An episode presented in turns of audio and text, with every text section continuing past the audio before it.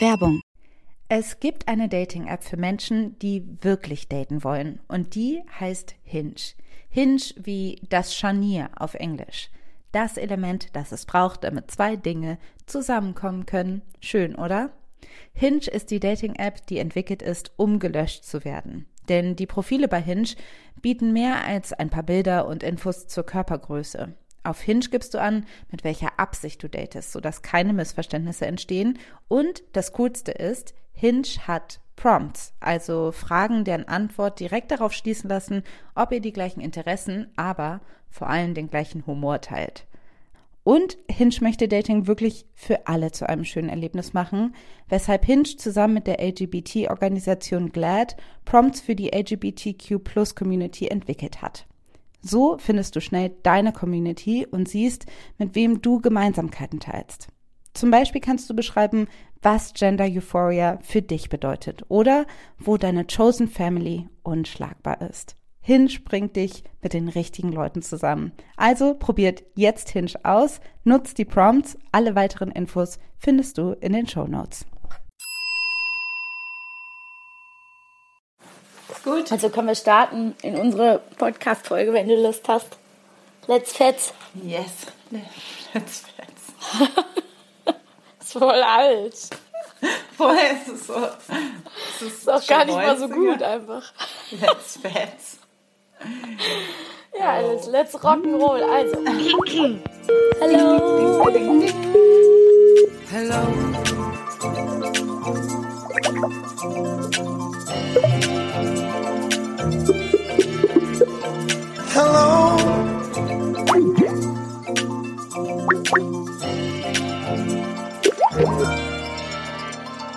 willkommen zu Folge 16 von Feuer und Brot. Heute begrüßen euch wieder Alice die tolle. Maxi. Zwei äh, Freundinnen. Eine sitzt in Berlin, das ist die liebe Maxi, und ich, die Alice. Die Alice sitzt in Hamburg. Letztens meint mein Mitbewohner, hat mich nochmal darauf aufmerksam gemacht, wie absolut lächerlich er das findet, dass ähm, wir Rheinländerinnen immer. Immer ähm, die sagen, dass die, die ne? Sagen. Ja.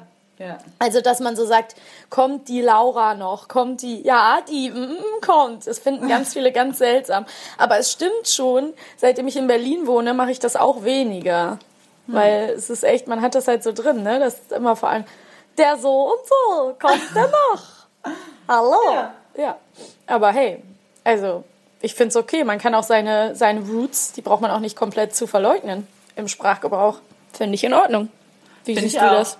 Ich sehe das auch so. Vor allen Dingen ist es halt so, man muss es doch spezifizieren. Ich bin, ja. du bist die. Maxi. Die.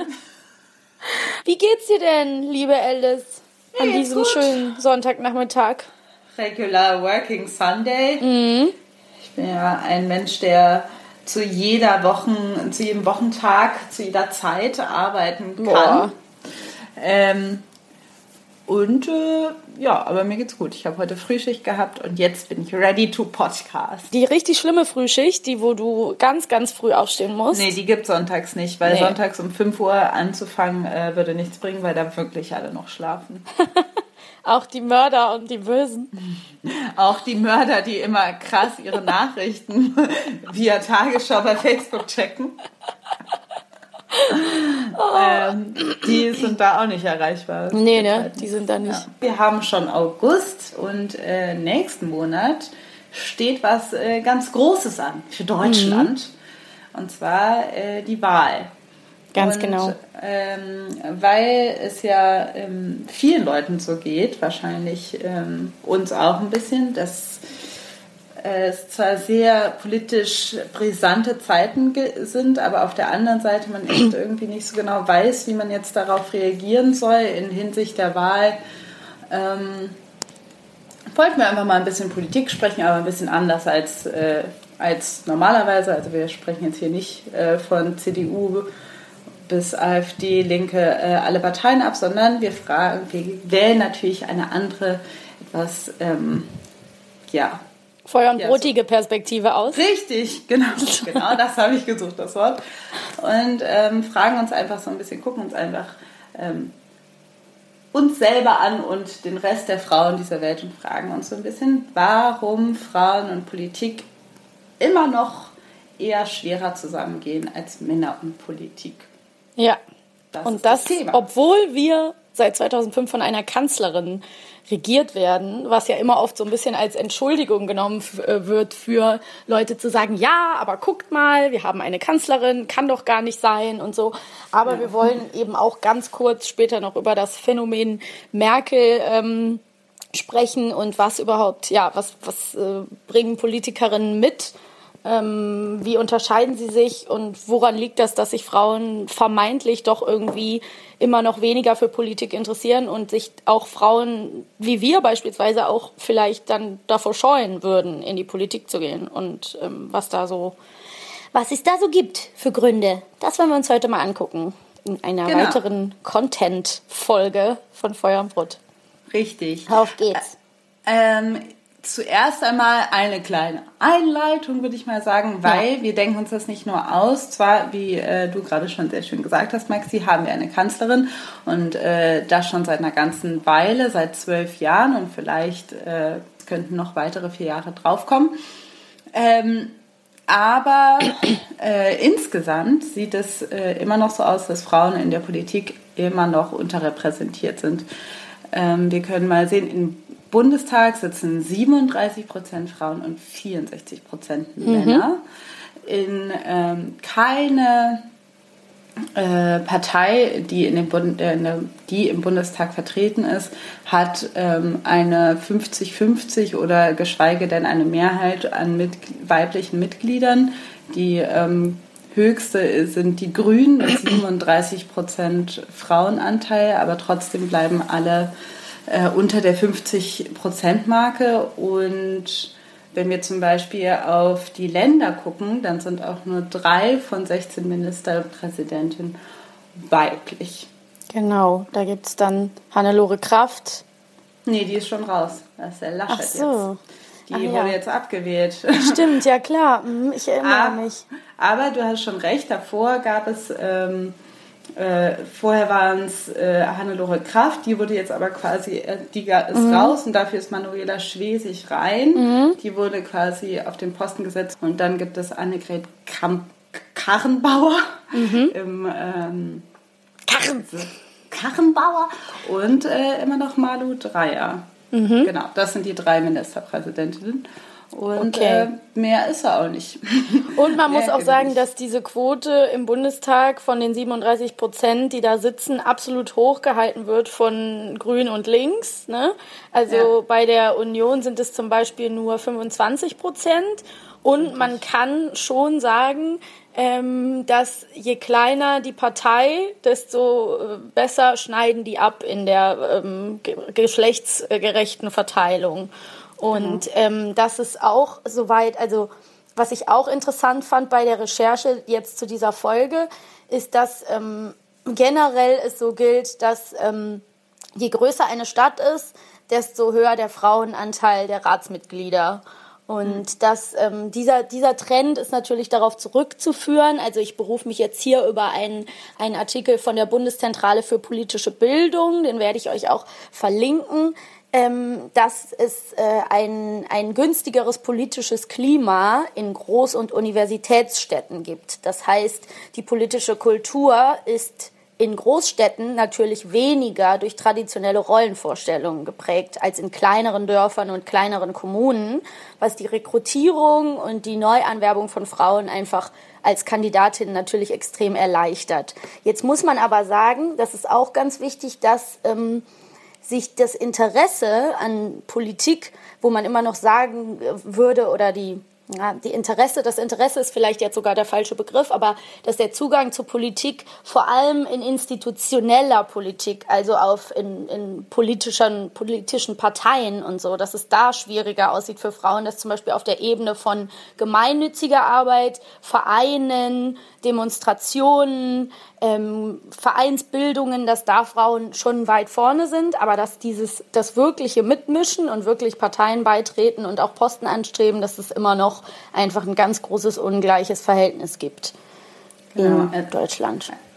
Das stimmt. Also Frauen mobilisieren vielleicht, aber letztendlich sind das immer noch hauptsächlich oder in der Mehrheit Männer, die die Gesetze machen. Und das ist nicht ähm, nur in Deutschland der Fall, sondern natürlich auch irgendwie in anderen Ländern sieht es auch nochmal ganz anders aus. Also es gibt, glaube ich, ja, zwei oder drei Länder, wo es tatsächlich mehr Frauen als Männer in den Parlamenten gibt, aber jeder weiß, dass es ja eigentlich eine totale Ausnahme gibt.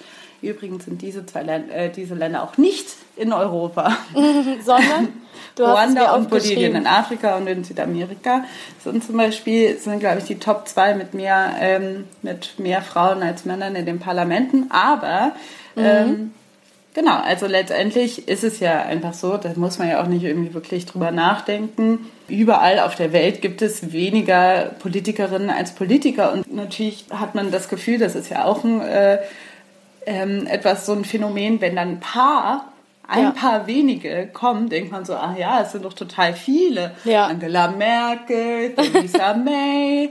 Genau. Und dann genau. gibt es, ja, und wen gibt es dann noch? Da wird es nämlich dann schon wieder dünn. Ja, oder also wenn man jetzt einfach international als Kandidatin guckt, natürlich, dann gibt es so Persönlichkeiten, die dann extrem auffallen, über die wollen wir ja auch später noch reden, wie Marine Le Pen oder eben Hillary Clinton, jetzt auf ganz großer weltpolitischer Ebene. Aber es ist, stimmt natürlich, ne? man hat dann da so einzelne Figuren, aber es ist natürlich allgemein einfach festzuhalten, dass da so ein ähm, Machtgefälle besteht warum ist das so schwierig? Äh, warum ist das so, so blöd für uns alle, für uns Frauen und für ähm, ähm, Wählerinnen? Ähm, wir wollen da später nochmal drauf zurückkommen, aber es ist natürlich einfach insofern problematisch, das möchte ich an der Stelle schon mal herausheben, dass wenn immer Männer über ähm, oder beziehungsweise Cis-Männer abstimmen über auch über frauenpolitische Themen und über Themen, die Frauen und Gleichberechtigung bestimmen. Und dadurch wird halt werden bestimmte Veränderungsprozesse extrem verlangsamt oder erschwert. Und da wird eben dann ganz oft, dauert das dann extrem lange, bis sich irgendwie Neuerungen überhaupt durchsetzen können und in Kraft treten können. Darauf kommen wir aber später nochmal zurück. Ja, ähm, und ich schätze auch, da ähm, beißt sich, sage ich mal, die Katze in den Schwanz, weil letztendlich ist es so, ähm, ich glaube, auch wenn ähm, je mehr Männer in der Politik sind, desto weniger werden ähm, Rechte von Frauen berücksichtigt oder auch angesprochen und gleichzeitig ist somit auch die Politik unattraktiver für Frauen, weil man das Gefühl hat, diese Politikwelt ist nicht für mich gemacht und hier werde ich nicht gehört, weil ganz ehrlich, also mhm. da als, äh, als Frau, die du dann ähm, in, du bist ja dann immer in der Minderheit, irgendwie als erstes aufzustehen und zu sagen, ja, können wir vielleicht äh, mal das und das äh, ändern, ist natürlich auch ein extremer Kraftakt und extrem unattraktiv für Frauen oft. Deshalb, ja, genau. Ähm, ist es natürlich auch doof. Was ich noch kurz ansprechen wollte, ist, dass es ja auch immer noch ähm, geschlechtsspezifische Muster in der Ressortver äh, Ressortvergabe. Also es gibt eben sogenannte weiche Politikfelder wie Soziales, Bildung, Gesundheit, ähm, Familienpolitik und dann gibt's eben aber das, die Ressorts wie Verteidigung, Finanzen, Innenminister, Außenminister, das sind immer noch Felder, die öfter von Männern besetzt werden als von Frauen. Und genau. ähm, also generell ist es ja so, dass die Wahlbeteiligung sowieso Wahlbeteiligung bei den Bundestagswahlen in Deutschland sowieso sinkt. Also ähm, die war am höchsten jemals 1972 mit 91 Prozent und den tiefsten Krass. Stand hatte sie 2009, wo sie nur 70,8 Prozent hatte. Und ähm, bei der Bundestagswahl 2013 war es mit 71,5 Prozent kaum ein Prozent mehr. Und ähm, ich will jetzt noch mal gucken, wie es aussieht. Ja, Frauen, Frauen haben immer äh, weniger gewählt als Männer. Ja, genau. Also und in der Bundestagswahl zumindest kann ich das Ja, das, das stimmt natürlich.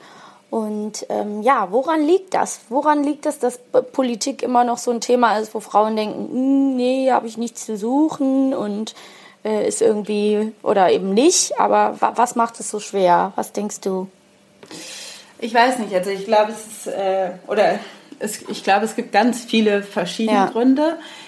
Wenn man jetzt mal auf so einer persönlichen Ebene guckt, dass das irgendwie überhaupt nicht von allen erwartet wird in irgendeiner Form ähm, als Frau oder viel weniger erwartet wird, mhm. eine politische Haltung zu haben. Ähm, eher ist es so, dass das, dass das oft auch nicht nur, also nicht unbedingt andere Männer, sondern auch andere Frauen verunsichert, wenn mhm. man eine politisch, wenn man über Politik spricht, habe ich manchmal das Gefühl, ja. auch wenn man irgendwie eine politische Haltung hat. Total. So, ja. das ist ähm, dass da, also mir kommt das oft so vor, als ob ähm, Frauen da sehr viel schneller verunsichert werden und sagen, ja, ich habe keine Ahnung und so weiter. Also das ist und, und ja. sich da überhaupt, also dass das ein Thema ist, dass sich, wenn man das also direkt als politisch benennt, ähm, Frauen sehr schnell von distanzieren und sagen, das wissen sie nicht. Und wenn man mehr, also wenn man das irgendwie ein bisschen anders verpackt, ein bisschen in mhm. gesellschaftlichere Themen und so weiter, dann positionieren sich, finde ich, meine Freundinnen viel eher. Ja. Und man denkt, es wird aber nicht übertragen auf, ähm, auf, sage ich mal, jetzt harte Politik, was das bedeutet ja. in den Parteien oder so. Ja. Und ähm, das wird natürlich äh, weniger, je älter man wird, aber trotzdem finde ich das immer äh, wieder erstaunlich, dass ich irgendwie auch sehe, in meinem Freundeskreis ist es immer noch, also abgesehen jetzt von, sage ich mal, den dem Fachfreundeskreis, weil natürlich im Journalismus ist nochmal was anderes, mhm. aber dass, ähm, dass das oft zur Verunsicherung führt und ich frage mich auch, warum, woran das liegt. Ja, und das ist, glaube ich, ähnlich wie, wie Frauen, die sagen, sie können kein Mathe oder sie sind ja. in Naturwissenschaften nicht gut. Es ist einfach etwas, was, glaube ich, sehr, sehr früh ähm, indoktriniert ist durch verschiedene bewusst und Faktoren. unbewusst, mhm. genau, ähm, heißt, nee, dafür musst du dich nicht interessieren und zweitens kannst du das nicht so gut. Ich meine, wundert es einen, weil letztendlich ist es so, okay, wir haben jetzt diese Kanzlerin, aber wie, inwiefern taugt die, sage ich mal, als Vorbild, so blöd das klingt. Mhm. Also ich, ähm, natürlich kann man sehr, ich glaube, es verändert sehr, sehr viel. Also abgesehen davon, wie ich jetzt politisch äh, zu Angela Merkel stehe, ist es natürlich toll, finde ich das ganz, ganz toll in einem ähm, Land sie einfach ja, eine Kanzlerin, Kanzlerin haben und dass man ja. immer noch merkt, also immer wieder feststellt, ähm, dass das wirklich, wenn man irgendwie sieht, ne, jüngst mhm. G20-Fotos oder so und dann steht diese Frau da und so, dann ist da noch äh, Theresa May, dann ist da noch die polnische Ministerpräsidentin oder so, aber sonst ist da einfach da ist, erstmal, da mhm. ist ein, eine Handvoll Frauen gegenüber ja. sehr vielen Männern. Ähm, und ich finde, dass man merkt, so, das ist echt, äh, das ist echt eine Ausnahme. Aber nichtsdestotrotz ist es ist Angela Merkel für mich jetzt nicht so sehr eine Frau, die jetzt ähm, mit der sich viele Frauen identifizieren. Nee, es ist, äh, da, da sprichst du einen guten Punkt an. Ich habe übrigens eine Fliege hier, also wenn ihr Fliegengeräusche im Hintergrund hört, dann ist das eben so, wollte ich nur kurz anmerken. Nee, da sprichst du einen Gast, guten Punkt an Gast und ich glaube, dass viele unserer Hörerinnen und Hörern ähm, natürlich jetzt auch sich schon äh, ganz unruhig auf ihren Stühlen oder in ihren Sesseln oder wo auch immer sie das hören, rumrutschen und denken, ja, aber Angela Merkel ist natürlich nicht das ideale äh, Vorbild oder dass man sagen kann, ja gut, wir haben eine Kanzlerin und jetzt können wir uns zurücklehnen und jetzt ruhen wir uns aus. Weil natürlich gibt es mehrere, mehrere Punkte, wo Angela Merkel, also erstens natürlich die Partei, die Partei, der sie angehört, die sich sehr stark konservativ äh, positioniert immer und auch immer an traditionellen Rollenbildern festhält und sich auch bis zum Schluss, sieht man ja jetzt ähm, bei der Entscheidung zur Ehe für alle oder so, immer noch, äh, auch immer wieder formuliert, dass sie so traditionelle Werte für wichtig findet und auch einem patriarchalen System sozusagen auch immer wieder in, in den letzten 20, 20 Jahren äh, zugearbeitet hat. Für mich persönlich ist Ehe ähm, das Zusammenleben von Mann und Frau. Gleichzeitig gibt es natürlich dann noch extremere Frauen, wo man sehr vorsichtig sein muss ähm, in der Politik, die eben genau eher antifeministisch unterwegs sind. Und bei Angela Merkel ist es eben so, man wirft ihr ja immer vor, dass sie so diese neutrale, zu nichts positionieren Haltung hat, die sie ja auch zu so einem Phänomen macht, dass sie ja jetzt zum Beispiel auch, und das ist ja eigentlich das Allerwichtigste, im letzten Jahr wieder ganz klar nicht sagen konnte, dass sie Feministin ist. Ne? Also dass sie wieder gefragt wurde und sie wieder sich rausgewurschtelt hat und gesagt hat, ja, ja, kann ich so, finde ich, hm, finde ich nicht, so kann ich so nicht sagen. Do you do you consider yourself a feminist? Interesting reaction.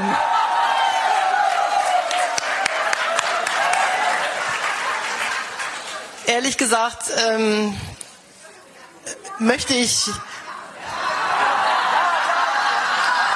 Also, die Geschichte des Feminismus ist eine, bei der gibt es Gemeinsamkeiten mit mir und es gibt auch solche, wo ich sagen würde, da gibt es Unterschiede. Und ich möchte mich auch nicht mit einem Titel schmücken, den ich gar nicht habe. Ähm, äh, denn ähm, ich sag mal, ähm, Alice Schwarzer oder so, die haben ganz schwere Kämpfe gekämpft. Und jetzt komme ich und setze mich auf die Erfolge und sage, oh, ich bin jetzt eine Feministin. Das ist aber toll. Also, insofern, ich habe ich, ich habe keine Angst. Wenn Sie finden, dass ich eine bin, stimmen Sie ab, okay. Aber ich möchte mich nicht mit der Feder schmücken. So wo man auch immer denkt so, hallo, wo leben Sie denn, Frau Merkel? Es ist so witzig, dass Sie, ja. ausgerechnet Sie, das jetzt nicht einfach mal sagen können, ähm, ist schon interessant. Und ich möchte auch direkt, wo wir ja eben über die Parteien sprachen und das jetzt so ein bisschen schon abgehakt haben, möchte ich noch mal hinzufügen, dass mir auch wieder, da muss ich mir selber auch an den eigenen Kopf packen, weil ich ja jetzt im letzten Jahr doch irgendwie dachte, ähm, das ist jetzt eine sehr persönliche Perspektive, irgendwie die, die SPD könnte meine Partei sein, dass ich jetzt im Zuge der Recherche für diesen Podcast auch wieder einmal mehr gemerkt habe, dass es eigentlich natürlich ähm, Parteien gibt, die sich immer für die Rechte der Frauen ähm, stark gemacht haben. Und das waren eben eher die Linken und die Grünen. Und das zum Beispiel Themen wie das Frauenwahlrecht und frauengesundheitliche Themen und so, dass die ganz oft von den traditionalistischen, konservativeren Parteien am Anfang als äh, linke Propaganda und äh, linker Totalitarismus äh, irgendwie ähm, wie, wie heißt das Wort? Total, weiß ich nicht mehr. Auf jeden Fall. Ja, genau. Ähm, that's what she said. Mhm. Ähm, dass es so betitelt und verteufelt wurde und dass dadurch, man vergisst immer, du hast eben G20 erwähnt, das finde ich dann so schade, wenn sowas passiert und die Leute danach unpolitische Leute oder viele Leute sich wieder mal zu dem Satz berufen fühlen, ich bin weder links noch rechts, ich bin so in der Mitte. Da bei dem Satz könnte ich so abkotzen, weil ich einfach immer denke, du weißt nicht, du persönlich weißt nicht, was Parteien wie die Linken und die Grünen für dich persönlich erreicht haben. Das ist wirklich ja. unglaublich. So. Und ähm, da darf man auch nicht so borniert sein. Und gerade als Frau ähm, wir haben einen, wir haben doch diese tolle iTunes-Rezension bekommen. An diesen Satz muss ich so oft denken. Wir leben in politisch brisanten Zeiten und vieles, was schon selbstverständlich sich anfühlt, ja, und vieles, mit dem wir groß geworden sind, kann immer so schnell wieder porös werden, dass wir einfach nicht vergessen dürfen, wie wichtig bestimmte erkämpfte Rechte und Ziele sind und dass wir nicht aufhören dürfen, an diesen Dingen festzuhalten. Und ja, und dafür reicht eben auch eine Kanzlerin als Vorbild offenbar nicht aus. So. Eben. Du hast ja viel angesprochen und ich glaube nämlich auch, es ist nämlich so, dass gerade ähm, es ist ja was sehr Interessantes oder man hat das jetzt bei der Ehe für alle ähm, zum Beispiel gesehen, mhm. dass ähm, wir sind seitdem wir leben, wir leben jetzt 28 Jahre, ist es so, dass wir äh, hauptsächlich in einem Land leben, das äh, konservativ regiert ja. wird. Ja, dann sind wir aber auch, leben wir auch in einem Land, wo, äh, das ist auch sehr ungewöhnlich, schon äh, seit immer eine grüne Regierung in, in der, im Bundestag mhm. ähm, sitzt. Ähm, eine linke Regierung auch das zum Beispiel bei der Ehe für alle, okay, das ist unter äh, Angela Merkel jetzt beschlossen worden. Du hast schon gesagt, sie hat aber eigentlich dagegen gestimmt. Das heißt, ohne den, ähm, ohne das Zutun von vor allen Dingen Grünen und Links, auch von der SPD muss man jetzt sagen, aber vor allen Dingen von Grünen und Links, wäre das Thema nicht ja. auf den Tisch gekommen. Ja. Es wäre einfach nicht so gewesen. So und jetzt ist natürlich so jemand wie ähm, äh, dann sind da irgendwelche Leute dann nochmal, ähm, sage ich mal, sehr konservativ, Hardliner, CDUler und Unioner, so ein Volker Kauder oder so, der, die wollen dann auch tatsächlich irgendwie dann nochmal gegen die Ehe für alle vorgehen oder machen da irgendwie Stunk. Aber mhm. letztendlich ist es ja so, dass ganz viele dann in der CDU, wenn es dann abgestimmt wird, sagen, ja, ist ja auch okay. Das heißt, ganz viele, sage ich mal, von, von ähm, links von Grün, also sage ich mal liberale Werte, ohne die FDP jetzt zu meinen, ähm, werden irgendwie so von Konservativen geschluckt. Und ja. das heißt dann so, ach ja, also ich meine, wie gesagt, also 1997 ähm, das Recht, ähm, das, also dass da noch Vergewaltigung in der Ehe äh, legal war und wer hat natürlich, ähm, wer hat das auf den Tisch gebracht? Das waren die Grünen. Ja. Und wer, hat, wer war dagegen? Die FDP und die Union. Und ja. natürlich würde das jetzt, ist es natürlich für, auch für die Union eine Selbstverständlichkeit, dass es ja. dass Vergewaltigung in der Ehe, also ein Straf Gesetz ist, was äh, berechtigt ist. Aber es ist halt das, wie gesagt, genau, letztendlich diejenigen, die aufstehen und die es tatsächlich möglich machen, ist halt immer die, äh, die kleinen Parteien. Die ja, die kleinen Parteien sind da sehr wichtig. Und du hast vorhin schon was angesprochen. Wir sind jetzt so schnell von den Gründen ähm, weggesprungen und jetzt schnell schon zu unserer aktuellen Regierung und unserer Kanzlerin gekommen. Ich würde aber auch gerne nochmal, du hattest die Formulierung eben, da beißt sich so die Katze selbst in den Schwanz. Das ist nämlich auch, kann man auch tatsächlich so sagen, dass zum Beispiel ähm, ähm, genau, zu den Themen, für die sich die kleinen Parteien unter anderem stark machen, das geht nämlich einher mit den Gründen für zum Beispiel weniger weibliche Beteiligung in der Politik, weil es gibt eben nicht nur den Grund, dass zum Beispiel ähm, ja es immer Männer dominiert war und dass es einfach eine höhere Hemmschwelle gibt und dass Frauen vielleicht von klein auf vermittelt wird, dass sie sich nicht für Politik interessieren müssen und dass es ja eher vielleicht in Anführungsstrichen Männersache ist oder männliche Themen sind, sondern es gibt natürlich auch Karrierestrukturen und Karrieremuster, die Frauen den Einstieg extrem erschweren kann. Also dass man einfach sagen muss, bestimmte Dinge, die ähm, die Entscheidung ausmachen würden, in die Politik zu gehen, hindern viele Frauen immer noch daran, äh, zu sagen, ja, ich, ich widme mich einer politischen Haupttätigkeit, weil es da eben noch ganz viel äh, für, für einen Mann immer noch viel einfacher ist, äh, ja. da einzutreten. zumal ist es für alle Politikanfänger, männlich wie weiblich, sehr schwer ernst genommen zu werden. Das äh, kann man auf jeden Fall so sagen. Dennoch ist es immer noch so, dass ähm, bei einem jungen Politikanfänger, der männlich ist, äh, die Qualifikation sehr viel seltener in Frage gestellt wird als bei einer jungen Frau.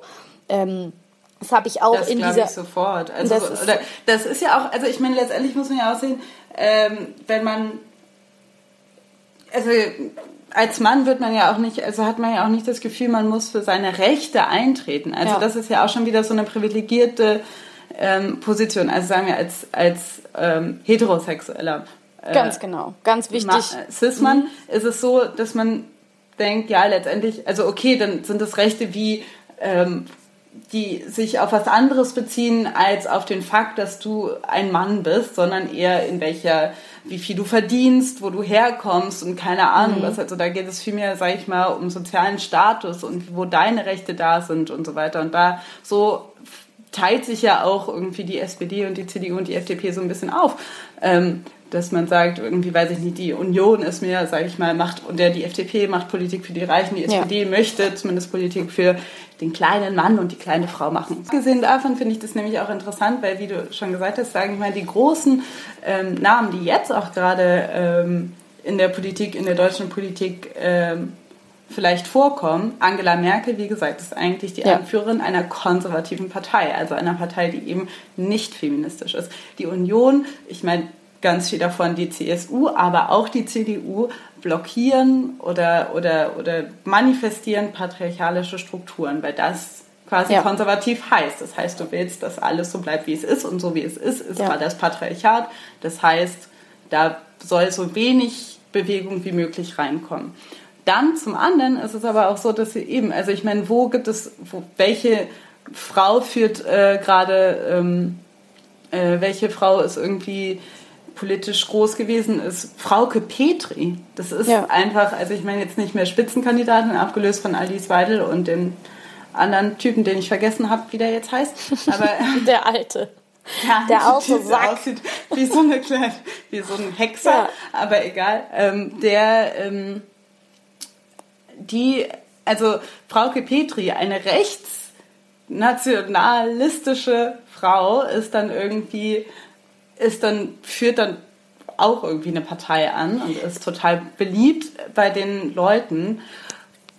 Und man denkt halt so, also so eben, also sind Frauen dann nur erfolgreich, wenn sie sich irgendwie entweder zumindest nicht für den Feminismus, zum Feminismus bekennen oder aktiv dagegen sind. Ja. Also dass man es halt irgendwie, weiß ich nicht, auch, das ist ja dann auch eine Frage, oder wie Le Pen in ja. Frankreich oder so.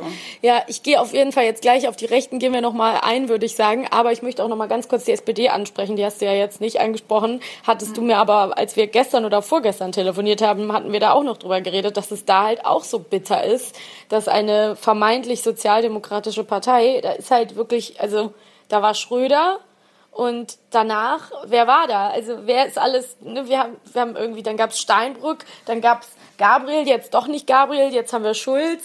Ähm, es ist halt wirklich unfassbar, ähm, dass bei der SPD wirklich gar keine Frau in, auch nur in Sicht ist, die auf einen, für einen Posten in Frage käme. Ich nicht weiß nicht, irre ich mich also jetzt, aber da, da gibt es dann so blasse, blasse Politikerinnen, die irgendwo im Hintergrund agieren, aber da ist irgendwie.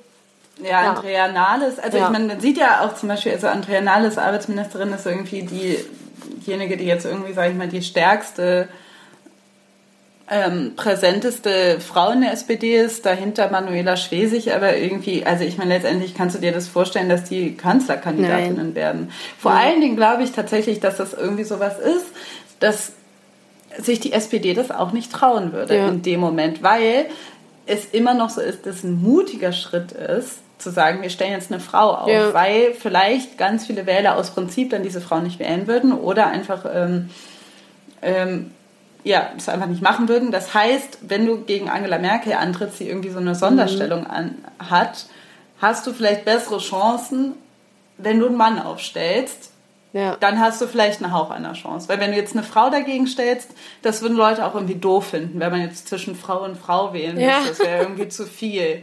So, das, das wäre irgendwie zu krass. Deshalb, und dann noch Sarah Wagenknecht und dann Karin, ähm, Katrin Göring-Eckert. Also es sind dann, mhm. dann wären es einfach nur noch Frauen. Wo kommen wir denn da hin? Ja, wo kämen wir denn da hin? Ja, und jetzt mal die ganz steile These. Warum ist eine, sind Frauen wie eine Le Pen oder auch eine Alice Weidel oder eine Frauke Petri so wahnsinnig gefährlich. Es sind nämlich keine Feministinnen. Es sind keine Feministinnen und sie würden nichts. Ich meine, eine Alice Weidel ist für mich nochmal sowas von, also das kann ich sogar so gar nicht verstehen, ne? Die einfach selber lesbisch ist und an ihrem eigenen an ihrem eigenen Stuhl an den Beinen sägt. Ich will als Frau auch ohne Angst nachts noch die letzte S-Bahn nehmen können. Wir wollen auch keine importierten Bürgerkriege auf deutschen Straßen haben. Und ich empfehle jedem Erdogan-Ja-Sager in die Türkei zurückkehren, genau da, in das Wertesystem, wo diese Leute hingehören. Und das alles sind Folgen einer völlig unkontrollierten, unverantwortlichen Migrationspolitik, wenn man das im Übrigen überhaupt noch Politik nennen kann. Aber ich finde zum Beispiel eine Frau Petri ist so eine spannende Person, weil die wirklich so gefährlich hätte werden können. Jetzt weiß man nicht, wie es weiterhin aussieht. Man muss ja auch dazu sagen, unsere hier in Berlin ist ja auch die Kandidatin Beatrix von Storch einfach, die tritt ja einfach an ne, für Berlin, ne, für die AfD. Es ist wirklich unglaublich gut, aber Beatrix von Storch ist wenigstens noch in Anführungsstrichen irgendwie eine zwar sehr ernstzunehmende und auch gefährliche, aber irgendwie so eine Witzfigur, während eine Frauke Petri einfach hochintelligent ist, als eine der wenigen deutschen Politikerinnen in der Lage ist, ein sehr eloquentes englisches Interview zu geben. Also, was ist los? Ne? Warum dürfen wir auf keinen Fall den Fehler machen? Es gab ja immer mehrere ähm, rechtskonservative Artikel, die sozusagen versucht haben, an die Frauen zu appellieren, so nach dem Motto, seid doch froh, dass es eine Frau ist, also müsst ihr auch Le Pen unterstützen, weil ihr Feministin seid. Also sozusagen auf die den Wählerfang bei Frauen gehen, nur weil es eben eine Frau ist, die aufgestellt wird. Warum ich meine, das ist so gefährlich. Ja, ja hm? es ist mega gefährlich. Es ist aber, also es ist natürlich super schlau, weil natürlich ja. ist Feminismus immer noch etwas, was sehr, sehr vielen Frauen in Frankreich wie in Deutschland einfach ja. zu krass ist. Also ja, es ist den Fall. Leuten einfach zu extrem eben. Also wenn du jetzt äh, schon dir schon quasi rausge, ähm, wie du ja quasi schon rausgefiltert hast, ist einfach ähm, ist man sehr schnell im linken Spektrum, wenn man sagt, ja. ich möchte einfach, weil wer kümmert sich darum? Äh, links und grün. Das ist aber dann ist man links. Was ist, wenn man nicht links sein will, wenn man aber ein konservativer Mensch ist? Dann ähm, haben wir hier, wie gesagt, vielleicht hält dann Merkel für uns, sage ich mal, die Stellung, dass nicht so viele Frauen irgendwie nach rechts rücken. Aber sage ich mal, bei, wenn du eine konservative Frau bist und dann siehst du Frau Petri und denkst, ja, dann nehme ich lieber die. Also dann ja. funktioniert das in irgendeiner Form dann auch äh, schon in der Hinsicht. Vor also allen Dingen ist die smart as fuck. Das finde ich das Schlimme. Also sie ist einfach richtig schlau. Was ist los? Was macht sie da? Auch schlaue Menschen können sehr dumm ja, sein. Das, ist das halt stimmt. So. Ja. Ähm, ja, ich weiß nicht, also ich glaube halt bei der AfD, es ist ja auch so, ich meine auch bei der AfD ist, glaube ich, insgesamt die ähm, Mitglieder, äh, weibliche Mitgliedschaft liegt, glaube ich, bei 20 Prozent und ist damit irgendwie, sage ich mal, äh, schlechter als fast jede andere im Bundestag vertretene Partei. Ich weiß jetzt nicht, wie es bei der CSU aussieht, aber sonst ist es, also eigentlich haben die extrem hohen Männeranteil. Es ist eigentlich eine totale mhm. Männerpartei und natürlich auch in der Politik, die sie machen. Ähm, beim Front National würde es mich nicht wundern, wenn es ähnlich aussieht. Also man ja. stellt dann immer so eine Frau nach vorne ja. und die, das ist ja so eine Komplizeninnenschaft letztendlich. Ja. Also du bist dann, das ist eigentlich perfekt, weil du hebelst so ein Argument aus, zu sagen, das sind alles irgendwie, weiß ich nicht, ich sehe hier irgendwie nur Männer und bla bla bla. Das heißt, du stellst irgendwie eine Frau nach ja. vorne und dahinten, dahinter können sich irgendwie die größten Showies positionieren. Ja. Und wenn du eine Frau findest, die es irgendwie für dich macht, weil die dann natürlich auch ihre Vorteile dadurch hat, dadurch, weil letztendlich ist es am Ende nur Karriere, weil ich meine, eine Frau Gebetri bekommt äh, Geld dafür, dass sie, in der, ähm, dass sie die AfD nach ja. vorne bringt. Ähm, die, ja, das ist dann sage ich mal. Ist ein bisschen der Effekt, da kann man die Roberto Blanco-Metapher für nehmen, so, ne? Der, der Effekt, wenn du gegen Rassismus dich positionieren willst und Leute sagen, ja, aber guck mal, da ist ein schwarzer Mensch, der sagt, das ist nicht schlimm, weißt du so, oder genau. stellt sich sogar noch als Gesicht vorne hin, wie wenn sich, es gibt doch auch diesen Charles M. Huber, der sich lange für die CDU in Bayern ähm, engagiert hat oder so. Es sogar. gibt auch einen schwarzen Mann in der AfD, der ja. sehr gerne ähm, ja, äh, für die wird. Partei äh, wirbt. Also genau, es gibt da immer irgendwie ein, einzelne Leute, die ähm, sich dann entscheiden. Es gibt auch Mexikaner, gegen... die Trump gewählt haben. Ja. Tatsächlich, ja. Ja. Und ähm, das ist unglaublich. Genau. Ja, total. Aber weil die Leute irgendwie, also und das ist ja das Absurde, dass sie, also USA ist ein gutes Beispiel und die Latinos, die äh, Trump gewählt haben, äh, dass sie denken, weil sie dieses Mindset übernehmen, wären sie in dem ja. Fall nicht getroffen, wenn das und das passieren würde. Also es ist genauso wie, also ich glaube, es, es wird in Amerika ist alles möglich, auch bestimmt haben auch Muslime irgendwie Trump gewählt. Ja. Und ja. letztendlich ist es so, wenn auch nur eine kleine, ähm, eine kleine, ähm, ein kleiner Prozentteil, aber dass diese Menschen glauben, ja, also ihre eigentliche ihre eigene Partei in bestimmten Dingen gar nicht ernst nehmen ja. können oder denken, sie seien nicht davon betroffen. Aber das, also, dass es vielen Leuten reicht, zu denken, ja, so wie ich mein Leben lebe, bin ja. ich nicht von einem potenziell, von dieser potenziellen Einschränkung betroffen, weil ich nicht in eine bestimmte soziale Schicht falle, ja. weil ich zum Beispiel keinen gewalttätigen Mann an meiner Seite ja. habe oder weil ich gar nicht heiraten will als lesbische. Frau oder so. Aber und Was, da liegt echt, da liegt halt echt der Hund begraben. Ne? Also da, das ist wirklich der große Fehler. Den habe ich auch das Gefühl, dass viele Frauen den machen, weil sie bis zu dem Punkt, wo sie an ein Thema stoßen, sich mit dem Thema gar nicht beschäftigen. Weil jetzt ja. zum Beispiel in der weiblichen Gesundheitspolitik, ich setze mich gerade sehr mit diesem Thema Hebammen. Wie, wie ist die Situation der Hebammen im Moment? Und das ist halt einfach schon zum Teil gibt es grausige Zustände hier in Berlin. Hier in Berlin hat zum Beispiel nicht mehr jede Frau eine Hebamme, die für sie zuständig ist, sondern es, also es gibt zu wenig Beleghebammen und die du kriegst halt als Frau mittlerweile. Die Kreissäle sind alle super voll. Es gibt nur noch bestimmte Zeitabschnitte, in denen Geburten gemacht werden und du kriegst halt die Hebamme, die in dem Moment Dienst hat. Und entweder du hast Glück und kommst mit der klar oder du hast halt Pech und hast halt eine traumatische Geburt. Und ich glaube, Frauen, gerade jüngere Frauen, setzen sich mit, dem, mit diesen Problemen und mit den Sachen, wo die Politik direkt das eigene Leben beeinflusst, erst an dem Punkt auseinander, wo es schon in Anführungsstrichen zu spät ist oder wo ihnen ja. deutlich wird, ach so, krass, das sind ja doch Themen, die mich extrem beschäftigen. Genau wie ähm, nach dem Mutterschutz wieder in den Job zurückkommen. Ähm, Themen wie die Pille danach auf Rezept oder nicht, was ist mit Abtreibungen. Das sind alles Dinge, die so mühselig erarbeitet wurden und so wichtig sind, dass man echt vorsichtig sein muss, wem man am Ende seine Stimme gibt und wer wirklich die, die eigenen persönlichen Rechte ähm, nicht ins Wanken bringt, sage ich mal, ja. welche Partei sich dafür einsetzt. Und das ist wirklich, wirklich wichtig. Das wollte ich jetzt mal kurz ansprechen, weil ich finde, das sind Themen, das wird dir nicht bewusst, aber wenn da wirklich ein Raum voller Männer über ähm, das Geburtensystem in Deutschland und das medizinische, die medizinische Versorgung zum Beispiel von Schwangeren spricht, dann ja, ist es, sieht halt richtig, ja, ja, sieht halt scheiße aus, weil die keine Ahnung haben, was im Endeffekt das Problem ist. So nee. und ähm, oder die wenigsten, natürlich haben da welche Ahnung, aber es gibt einfach, die werden Nein, sich wahrscheinlich nicht prioritativ dafür einsetzen. ja, aber es ist ja auch ganz klar, dass das ist, da braucht man Frauen, weil Frauen natürlich eine ganz andere Erfahrung machen können. Die können Männer einfach nicht machen. Ja. Und ähm, deshalb äh, ist es absolut wichtig und deshalb ist ja auch irgendwie, nee, da sagst du was ganz, ganz Wahres. Und ich glaube aber auch, dass ähm, da sind wir wieder, sage ich mal, mit dieser Katze beißt sich in den Schwanz mhm. Sache, ist, dass, glaube ich, ganz viele Frauen, bis die erstmal darauf kommen, dass politisches Engagement diese Dinge ändern kann, mhm. ich glaube, das ist auch irgendwie, also ganz oft ist es ja auch bei marginalisierten Gruppen, bei Gruppen, die irgendwie, sag ich mal, unterdrückt werden, ist ja auch bei einem ganz großen Teil, äh, Anteil von Leuten mit Migrationshintergrund so, dass die Leute nicht wählen gehen, weil sie denken, es ändert sich eh nichts für mich, ich werde eh nicht gehört.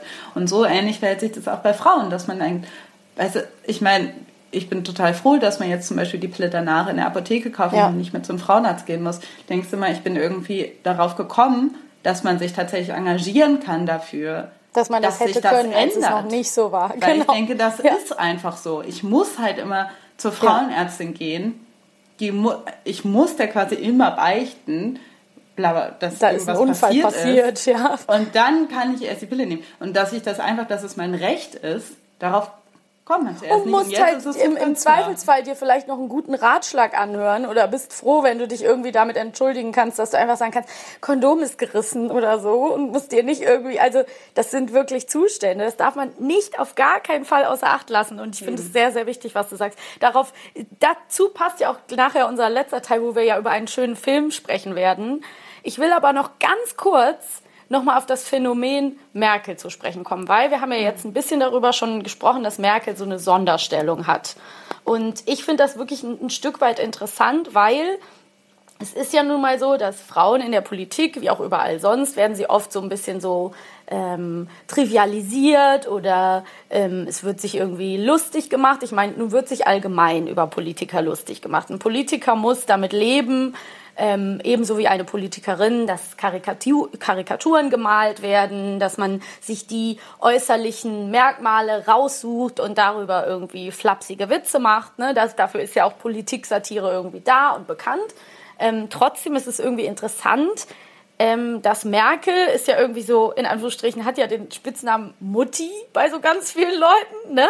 Also es ist so, Merkel ist für mich ganz persönlich, subjektive Meinung, ähm, so ein, so ein Neutrum. Ne? Für mich ist sie sehr, sehr unweiblich irgendwie auf irgendeine Form. Aber das ist natürlich nur ein sehr ähm, ja, traditionell, traditioneller Blickwinkel, also wie sie sich gibt, sehr oberflächlich gesagt, wie sie sich kleidet, wie sie ihre Haare trägt, wie sie generell ihre optische Erscheinung, darauf wollen wir jetzt gar nicht nur den Fokus legen, aber dennoch finde ich es interessant, wie wir in Deutschland wie Merkel in den Medien repräsentiert wird. Es ist irgendwie speziell, ja. Und es gibt zum Beispiel auch, das habe ich ähm, gelesen, dass es auch eine irische Journalistin gibt, die heißt Judy Dempsey, die sozusagen sich mit dem Phänomen Merkel auseinandersetzt und sagt, Merkel regiert eigentlich immer unter ihren Möglichkeiten, indem sie sich so selten positioniert und keine krassen, oft oder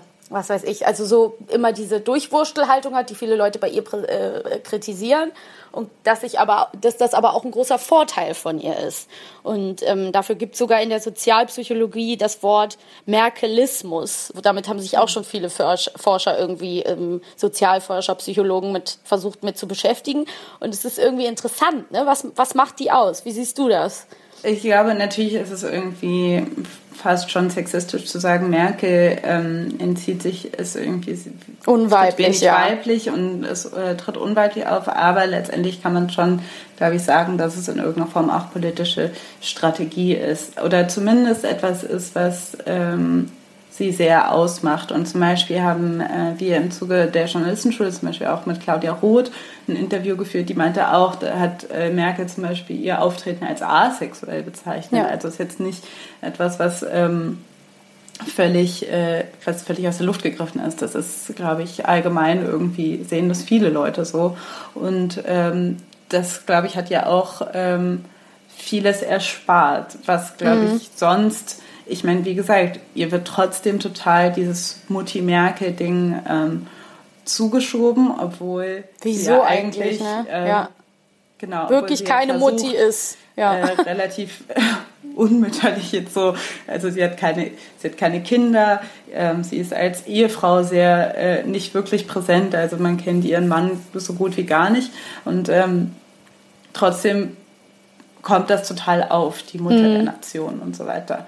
Und ähm, ich glaube, dass, warte mal, genau, diese, dieser Opportunismus total, äh, dass das wäre das nicht so, würde sie stärker beziehen und würde die, würde sie irgendwie stärker ihre Meinung sagen, dann wäre man ganz schnell in so einem ähm, Ding, dass dass das bei Frauen unsympathisch ist. Mhm. Das merkt man ja in, als Frau in den kleinsten die, ja. in den kleinsten Nuancen. Das heißt, warum sollte das bei einer Bundeskanzlerin anders sein? Das stimmt. Es sind ja nicht nur Männer, äh, sondern auch Frauen, die das äh, bei anderen Frauen unangenehm finden. Das heißt, wenn Merkel jetzt irgendwie was gesagt, also bestimmte sich ähm, also nicht, die reagiert ja, also die lässt ja, ja diese Teflon-Technik, die lässt ja. alles an sich abperlen und er re reagiert so unglaublich gelassen, wie als Trump, also ja. ihr nicht die Hand geben wollte, wie so absolut gelassen reagiert und wenn irgendjemand irgendwelche Sachen gegen sie sagt, dass sie so,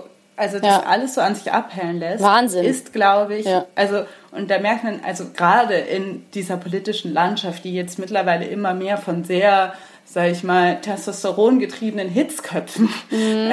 ähm, geprägt solche, wird. Mhm. Ja, die und wieder aufkommen. Mehr auftun, ja. Ja, oder die, die wieder aufkommen. Also so, es war ja eine Zeit lang, also zumindest ja, so, es war es gibt ja immer noch ja. so jemand wie äh, Trudeau oder Macron, die das äh, auch wieder ausgleichen, aber trotzdem. Ja, aber ne? das, die sind wirklich allein auf weiter Flur gerade, ne? Also das muss man echt sagen.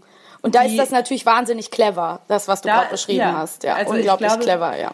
Das glaube ich auch. Also das glaube ich, dass, das, dass sie sonst nicht so weit gekommen wäre. Ja. Und du merkst ja, also das, was ja quasi, das, was Merkel äh, letztendlich wo die Nachrufe quasi später irgendwann mal äh, immer darauf Bezug werden nehmen äh, werden nehmen werden werden Punkt mhm. ist dass ähm, dass sie äh, diese Flüchtlingspolitik ja total geprägt hat. Ja. Und da hat sie einmal Haltung bewiesen. Da hat sie einmal gesagt, mhm. wir machen das jetzt so und so und so. Das war sehr ungewöhnlich und es ja. hat die Nation sehr gespalten und es hat auch irgendwo eine Tür aufgemacht für rechte Parteien, für die AfD. Ja. Und ähm, ja, und das merkst, ist das, was du immer jetzt überall liest. Also die, das geflügelte Wort, was irgendwie witzig benutzt wird, danke Merkel, danke für alles, das ist ja wirklich, also es ist in allen Köpfen drin. Ne? Wenn irgendwas passiert, stürzen sich die Rechten drauf und sagen, das ist alles nur, weil Merkel damals alle Grenzen geöffnet hat. Was ja de facto auch, ne, also...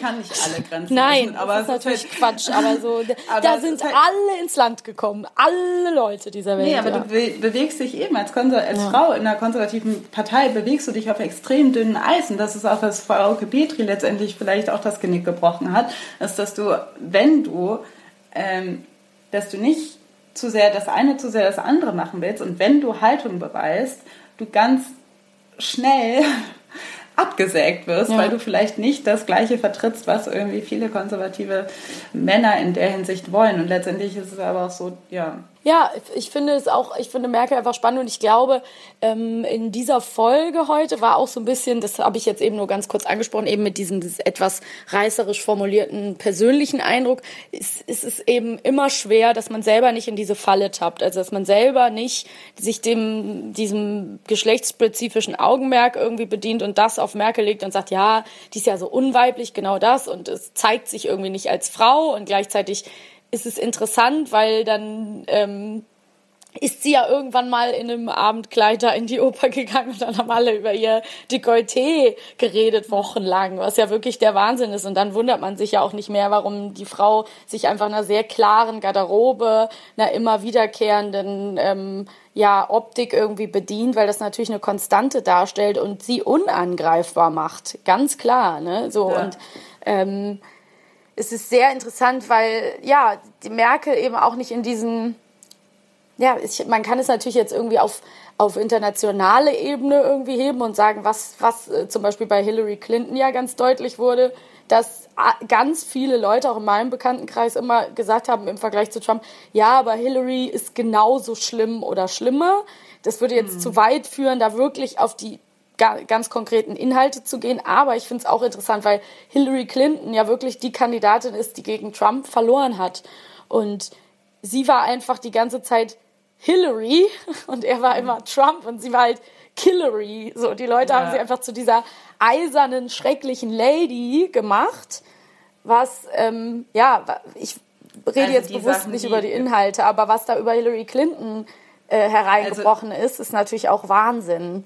Und das wäre einem Mann so nicht passiert in der Form, glaube ich. Also kein, ich glaube immer noch, dass wenn kein Mann verloren ein, hätte Penis ja. hätte und ein Mann wäre, dann hätte, dann wäre Trump jetzt nicht Präsident. Ja. Weil das ist, also dass man als Frau, als Frau, die Hillary Clinton ist und so einen wahnsinnigen, also eine wahnsinnige Erfahrung mitbringt, wie kein, also qualifiziert ist wie kein anderer mhm. Politiker, der sich für dieses Amt irgendwie äh, stellt, ja, dass dass man gegen Trump verliert, das kann wirklich ja. nur einer Frau passieren. Und ich auch. diese Dinge von also eben, wir gehen jetzt nicht zu sehr auf die Inhalte ein, aber dieses, das, was, also erstens der, die Sexismuskampagne, die irgendwie seitens Trump irgendwie Hillary sucks, but not as good as Monica, hahaha, ha, ha, also Sachen, mhm. die irgendwie tatsächlich auf T-Shirts bei Trump-Rallies ge getragen worden sind, wo man immer denkt, what? Mhm. These extreme nations, they don't, they don't treat women with respect. We treat women with respect here. Yes, we do. That's an American ideal. Yeah. Tell me about your shirt. What's it say? It says Hillary sucks, but not like Monica. Hilarious. So we were talking about treating women with respect. It's an American ideal that we treat women with respect. Aber zum anderen auch, ähm, dass ihr irgendwie, glaube ich, viel mehr so hingehalten wird, ja, aber die ist auch schon so ein bisschen alt und keine Ahnung, wie es jetzt so irgendwie so. Also ich hatte das Gefühl, dass die ja. auch gerade mit dieser ganzen E-Mail-Affäre so als viel un zurechnungsfähiger ähm, betrachtet worden ist weil, und deren Alter auch, also Ageism ja. ist, hat da auch eine Rolle gespielt. Ganz ich krass. Meine, Trump ja. ist auch über 70, ne? Ist, ja. denen, ist allen Leuten aber scheißegal, ne? Aber das, äh, ja, aber Hillary Clinton ist schon Oma und so weiter und kann die das, schafft die das überhaupt noch?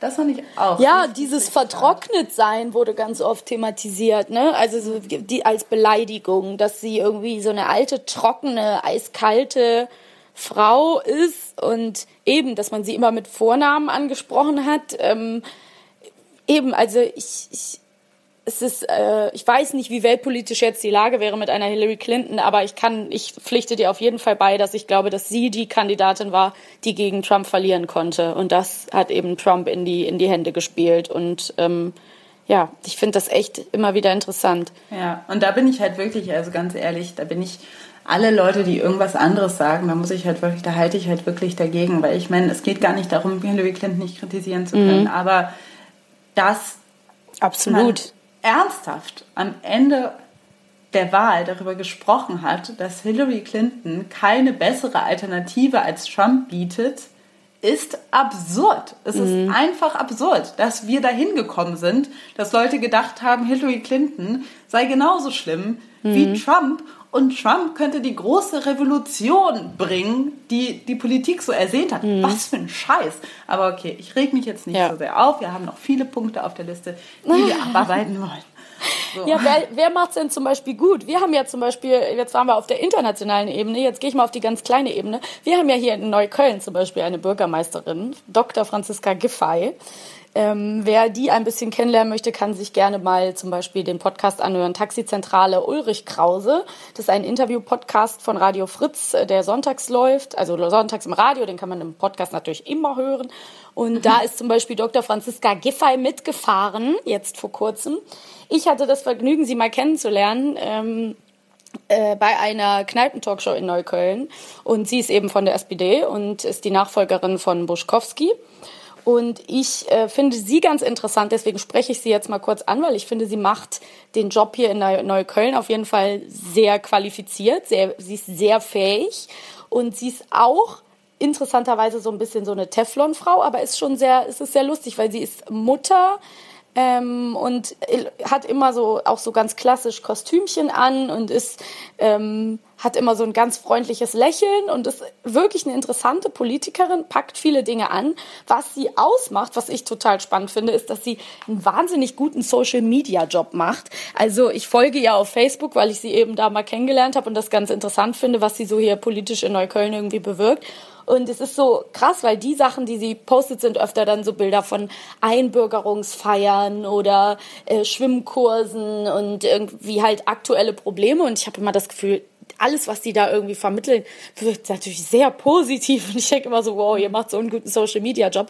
Was ich aber interessant fand, ist, dass sie zum Beispiel in diesem Podcast, diesem Interview, ähm, in der Taxizentrale Ulrich Krause tatsächlich dann auch auf die Quote angesprochen wurde. Also nicht auf Quote direkt, aber sie wurde gefragt, ja, wie ist es denn so als Frau und ist das schwierig und so und so. Und dann meinte sie, ja, sagt sie im Prinzip, ich gebe das jetzt mal so salopp wieder, dass sie vor, vorher war sie irgendwie für Gelder, EU-Gelder zuständig und meinte, ja, man muss da schon einen sehr guten Job machen, sonst wäre ich nicht, wo ich jetzt bin. Und dann sagt sie de facto sowas wie, ja, wir brauchen einfach die fähigsten Leute an den äh, richtigen Plätzen und es müssen immer die besten Leute sein und die fähigsten und warum sollte denn irgendjemand irgendwo hinkommen, nur weil er irgendwo herkommt oder weil er irgendwie so und so aussieht oder weil er eine Frau oder ein Mann ist. Also im Klartext positioniert sie sich gegen eine Quote. Was ich mhm. auch wieder so interessant finde, weil ich finde, damit gehst du als Politikerin selber auch total über diesen strukturellen, verankerten Sexismus hinweg, dass es natürlich auch einfach so verbrüderte Schulterschlussstrukturen gibt, wo du ganz schwer durchkommst. Also man kann nicht immer sagen, das ist ja ganz oft so das Argument von Quotengegnern, ähm, dass die Leute mal sagen, ja, wenn du richtig gut bist, dann kommst du schon dahin. Aber wenn wir jetzt gerade das Beispiel Clinton nehmen, völlig unabhängig von ihrer politischen Handlungsweise, die kann ich nicht voraussehen, wie die gelaufen wäre, keine Ahnung. Ähm, aber Qualifikation, hallo, reicht ganz oft nicht, offensichtlich. Ja. Also, okay, das sind jetzt auch wieder ähm, einmal, ich kann wenig sagen zu der Bürgermeisterin mhm. von Neukölln, weil ich die natürlich bei dir jetzt nicht so auf dem Schirm hatte. Ich glaube, in Berlin ist es natürlich irgendwie auch einfach, äh, Leute zu finden, die irgendwie Ahnung von Social Media haben und mhm. dich dann irgendwie gut ins gute Licht äh, rücken können. Also ich, was auch total wichtig ist. Also ich meine, das es, das hilft tatsächlich. Also es macht Leute sympathischer, das stimmt schon. Und ähm, ich finde es auch interessant, dass gerade eine, auch die ist ja auch von der SPD, also dass sie aber eigentlich da eine ähm, Haltung hat, die recht äh, konservativ ist. Ähm, ich glaube nämlich, äh, aber was ich auch verstehen kann, weil ich glaube, natürlich ist es wahrscheinlich ihre Erfahrung, dass sie denkt, ja. sie hat nichts geschenkt bekommen. Warum sollte ja. das jetzt, warum sollte sie jetzt irgendwie den Weg frei machen oder erleichtern für ähm, andere Gruppen, die benachteiligt sind oder gerade jetzt mal gesprochen von Frauen, ähm, äh, warum sollten, und weil ihre Erfahrung natürlich ist, ich ja, mit viel Arbeit total kommst reingehauen du, ja. und dann habe ich es auch gemacht. Habe ich den Posten bekommen, ja. Genau, aber es ist halt, ich weiß nicht, ich glaube eben, wenn du irgendwie das Gefühl hast, ähm, du musst dich aber anpassen oder so. Also du siehst ja auch zum Beispiel, ähm, äh, die Linke und die Grüne, die ähm, haben es so gemacht, dass die immer 50-50, ähm, zumindest in, in den Bundestag oder in den Ämt oder in, den, in der Führungsspitze zum Beispiel sind ja immer zwei und so weiter, dass es immer 50-50 gibt. Also dass immer genauso viele Frauen wie Männer ja. ähm, da für die einziehen. Also auf der Mitgliederebene ist es dann nochmal was anderes, aber das können die ja auch nicht kontrollieren. Ähm, und da äh, siehst du halt, die haben es halt einfach so festgesetzt. Das heißt, theoretisch ist es so, dass du natürlich als Frau bei der Linken oder bei der Grünen vielleicht ähm, schneller nach vorne kommst. weil du ähm, weniger Konkurrenz hast. die haben auch Seite. so ein, ähm, ja, die haben auch so ein Reißverschlussverfahren, die Grünen. Ne? Also das heißt quasi, es muss immer jemand nachrücken, dass es halt immer so äh, so besetzt genau, bleiben es ist soll. Immer, es ist immer genau. Mann und Frau sollen ja. äh, äh, sollen gleichermaßen besetzt sein und das ist ich finde, also wie gesagt, machen die dadurch schlechtere Politik? Ich finde nicht. Mhm. Aber man merkt ja auch, also so, jetzt komme ich gerade wieder ein bisschen von der Neuköllnerin, äh, Neuköllner Bürgermeisterin. Macht ja nichts. Aber ganz kurz, weil wir haben natürlich sehr viel über rechte und, und äh, konservative Politikerinnen gesprochen. Aber man merkt ja auch zum Beispiel, ähm, dass selbst äh, da, also selbst eine Sarah Wagenknecht, ein ganz anderes Standing hat, medial wie auch, glaube ich, in, in den, ähm, sag ich mal, im Volksmund als mhm. ein Gregor Gysi. Also es ist mhm. ja einfach so, dass ähm, alle Leute sagen, Gregor Gysi ist super Typ, der ist so geil und so weiter. Ist er ja auch. Gregor Gysi ist super. Aber ich frage mich manchmal trotzdem, warum. Der ist natürlich auch viel älter, ne? Den kennen die einfach auch schon viel länger, das muss man auch ja, sagen. Ja, ja, aber das, aber trotzdem glaube ich auch, dass Sarah Wagenknecht so als irgendwie, dass die so durchgedreht ist und so weiter. Ich finde, die sagt jetzt nicht viel anderes als Gregor mhm. Gysi. Mhm. Zumindest das, ähm, trotzdem wird die so, so anders wahrgenommen ja. und behandelt, weil die aussieht wie so eine strenge Lehrerin und vielleicht ein bisschen weniger lacht. Aber das ist halt, ich finde es manchmal auch krass, dass selbst auf der linken Seite ähm, dann Leute sagen, ja, keine Ahnung, Sarah Wagenknecht mag ich nicht so gerne. Voll. Und ich, bei mir ist das zum Beispiel auch voll schon angekommen. Ich bin da auch schon so richtig indoktriniert, weil ich so öfter irgendwo mal gehört habe von Leuten, die ist ja so crazy und die übertreibt und die ist so krass populistisch und die ist so, also so, voll, ich bin da so richtig auch in diese Falle geraten, dass ich denke, die ist irgendwie so eine Verschwörungstheoretikerin oder so. Ja, ich mein, also, das, dass man die richtig auch ihre Qualifikation so in Frage stellt. Lassen Sie mir doch bitte mal einen Satz zu Ende reden, weil Sie haben, ich habe Sie auch ausreden lassen ja. mit dem ganzen Stuss, den Sie hier verbreitet haben. Verantwortungsloser Stuss, das tut mir schrecklich leid. Weil sie, okay, ja, was, Sie waren was, auch schon mal niveauvoller. Was lassen, eine, lassen Sie was eine, genau, natürlich ist sie populistisch. Mhm. Aber das war Gregor Gysi auch. Ja, also natürlich. So, ja. Auch Gregor Gysi hat einfach absolut ähm, alles immer irgendwie so hingedreht, wie es wie es irgendwie gut klingt. Ja. Das macht Bernie Sanders, macht das auch, auch populistisch. Das ist Politik, trotzdem, ja. Ja, und trotzdem wird es denen nicht irgendwie so negativ ausgelegt wie Sarah Wagenknecht. Also das finde ich schon manchmal irgendwie ja. echt erstaunlich, weil ich bin nämlich auch, klar bin ich dadurch verunsichert und dachte auch mal, klar, ja, Sarah Wagenknecht. Man nimmt das ja total ähm, mhm. an und denkt so, ja, Sarah Wagenknecht ist irgendwie blöd. Und dann ja. fange ich an, irgendwie dich mit den Inhalten zu, zu beschäftigen und, und, ja. der, und, irgendwie zu hören, was sie sagt und denke so, ja, sorry, ich kann halt irgendwie jetzt nicht wirklich feststellen, dass die absolut durchgeknallt mhm. ist. Kann ich jetzt weiter nicht. also, die ist, klar hat die ihre Portion Populismus und klar hat ihre, so ist sie natürlich auch, aber nicht anders als nee. Politiker vor ihr. Das ja, finde ich halt stimmt. auch irgendwie interessant. Ja. ja. und sie positioniert sich halt zu Themen, die ähm, kontrovers sind. Ne? Und das darf man auch nicht vergessen. Das ist dann halt auch, dass, dass da das, dass das immer ein Lager spaltet. Ne? Also dass es immer krasse Befürworter und krasse Gegner gibt, ist ja auch irgendwie klar. Ja. Und ähm, ich denke, was auf jeden Fall noch wichtig ist festzuhalten, ist, dass man auch einfach sagen muss, frauenspezifische Themen, das kann man auch nochmal so als, als Fazit irgendwie festhalten, werden halt oft im, einfach immer noch äh, als zweitrangig oder als kontrovers behandelt. Und mhm. das wird sich nur ändern, wenn man Politiker, Politikerinnen wählt, nach vorne bringt, unterstützt oder sich anderweitig engagiert, die sich eben für genau diese Themen stark machen. Und ähm, das sind eben Themen wie, klar, dass die Reform des Sexualstrafrechts oder Frauenquote, Umstieg von Teilzeit in Vollzeit, Gesundheitswesen, ähm, ne, das ist einfach, darf man nicht vergessen, wenn man äh, bald sein Kreuzchen macht. Eben. Denke ich also, mal. Ja, total. Und auch wenn, also so nochmal an Hörer und Hörerinnen appelliert, ne? Also ganz ehrlich, wie es, ihr merkt, und das haben wir auch schon vorher gesagt, dass wir eher links einzuordnen sind, dass wir eher irgendwie, ich meine, wir sind zwei Feministinnen, so, das ist halt einfach so, aber wichtig ist, am Ende wählen. Also selbst wenn ja. ihr denkt, so, no, ich bin aber eher konservativ, dann meinetwegen wählt die CDU, aber vielleicht nicht die AfD, das wäre sehr nett. Und dann, keine Ahnung, macht es aber. dazu gibt es doch auch, dazu gibt es auch noch die Kampagne, ne? Soll ich mal kurz von der Kampagne erzählen, die wir gefunden haben? Das fand ich nämlich sehr interessant.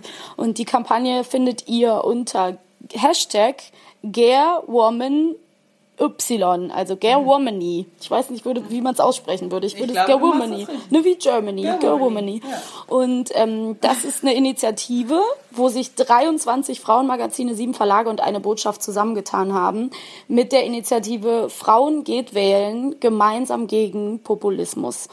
Ich habe das recherchiert ähm, und vorher kriege da auch kein Geld dafür oder sonst irgendwas. Ich möchte euch das einfach nur gerne mitgeben auf diesem Weg, weil ich das sehr interessant finde, weil sich erstmals tatsächlich zur Bundestagswahl 2017 Medienmacher und Macherinnen zusammentun, ihre Kräfte bündeln und gemeinschaftlich sich dafür einsetzen, dass Frauen wählen gehen. Darunter fallen zum Beispiel ganz, also ich bin ganz überrascht, Magazine wie die L, die Maxi, wo wir ja auch schon mal zu finden mhm. waren, die Joy, aber eben auch die Emotion und eben der Burda Verlag. Also alle Magazine, die unter dem Burda Verlag fallen. Was ich interessant finde, ist, dass die Initiative halt wirklich sagt, ähm, gegen Populismus. Und da haben wir ja auch vorher so ein bisschen drüber gesprochen, dass Frauen als Wählerinnen ganz oft unterschätzt werden und dass es eben auch zum Beispiel bei Trump ja eine ganz große weiße weibliche Wählerschaft gab und ähm, ja, es ist sehr wichtig, dass gerade die Frauen checken, nee, es ist sehr wichtig, dass sie wählen gehen und ähm, vielleicht ihr Kreuzchen auch nicht unbedingt bei den rechten Populisten äh, machen. Weil bei Trump ist das doch nachher rausgekommen, oder? Dass Frauen so richtig einen riesen Anteil daran hatten, dass Trump ja, letztendlich also, gewonnen hatten, ne? Ja, also die demografische Gruppe an weißen Frauen hat äh, mehrheitlich für Trump gestimmt. Und ich glaube, die wurde halt so ein bisschen unterschätzt, dass es halt auch immer die, weiß ich nicht, dass die so ein bisschen, weil das ist nämlich das Ding. Bei Trump war es auch oft so, dass Trump Leute, die Trump gewählt haben, und deshalb lagen auch so viele Prognosen falsch, ähm, das nicht vorher gesagt haben. Und da sind wir wieder bei dem Punkt, dass sich Leute mhm. selten trauen zu positionieren und ja. dass sie das äh, verunsichert. Das heißt, diese Frauen haben einfach die Klappe gehalten, sind einfach zur Wahlurne gegangen und haben dann Trump gewählt. Und die, deshalb hat man die total unterschätzt. Mhm. Also weil ähm, Frauen eigentlich ähm, das Gefühl haben, ist ja auch leider so, oft besser zu fahren, einfach still zu sein und am Ende irgendwie mhm. ihr Kreuzchen zu machen, weil sie diesen Gegenwind nicht aushalten. Ähm, egal, ob sie jetzt irgendwie links oder rechts positioniert sind. Und das ist halt ähm, und deshalb wurden die halt total unterschätzt. Und deshalb ja. ist es auch ganz gut, also jetzt irgendwie genau die Frauen da vielleicht anzusprechen, wo man, äh, wo sie irgendwie nicht das Gefühl haben, dass sie jetzt äh, in so ein politisch heikles Territorium kommen, wie zum Beispiel beim Aufschlagen einer Frauenzeitschrift. Da ja, ich meine, selbst Cosmopolitan und, und so, ne? Ja, die sind alle dabei. Ist schon interessant, die da abzuholen. Ja, ja finde ich auch auf jeden gut. Fall das, das bringt es auch, weil letztendlich eben, also wie du schon gesagt hast, ne, du in, äh, am Anfang gesagt hast, Frauen, äh, sehr schön, wenn irgendwie, also dieses Klischee von ähm, Frauen in Universitäten, die sich dann in ihrer intellektuellen, feministischen, linken Filterbubble irgendwie ähm, zusammentun und da sich alle einig sind und dann aus allen Wolken fallen, ähm, wenn sie merken, okay, wie viele ja. Leute einfach, also wie, dass sie immer noch in der Minderheit sind mit ihren Ansichten. Mhm. Und vor allem, dass es dann wirklich ein Fehlen der eigene, eigenen Inhalte in der Landespolitik, in der nationalen Politik gibt. Das darf man echt nicht vergessen. Und deswegen finde ich das auch gut, die Frauen auf diesen Ebenen irgendwie zu versuchen abzuholen. Und deswegen wollte ich die Kampagne hier, hier mal erwähnt haben. Finde ich sehr gut. Und auf jeden mal. Fall.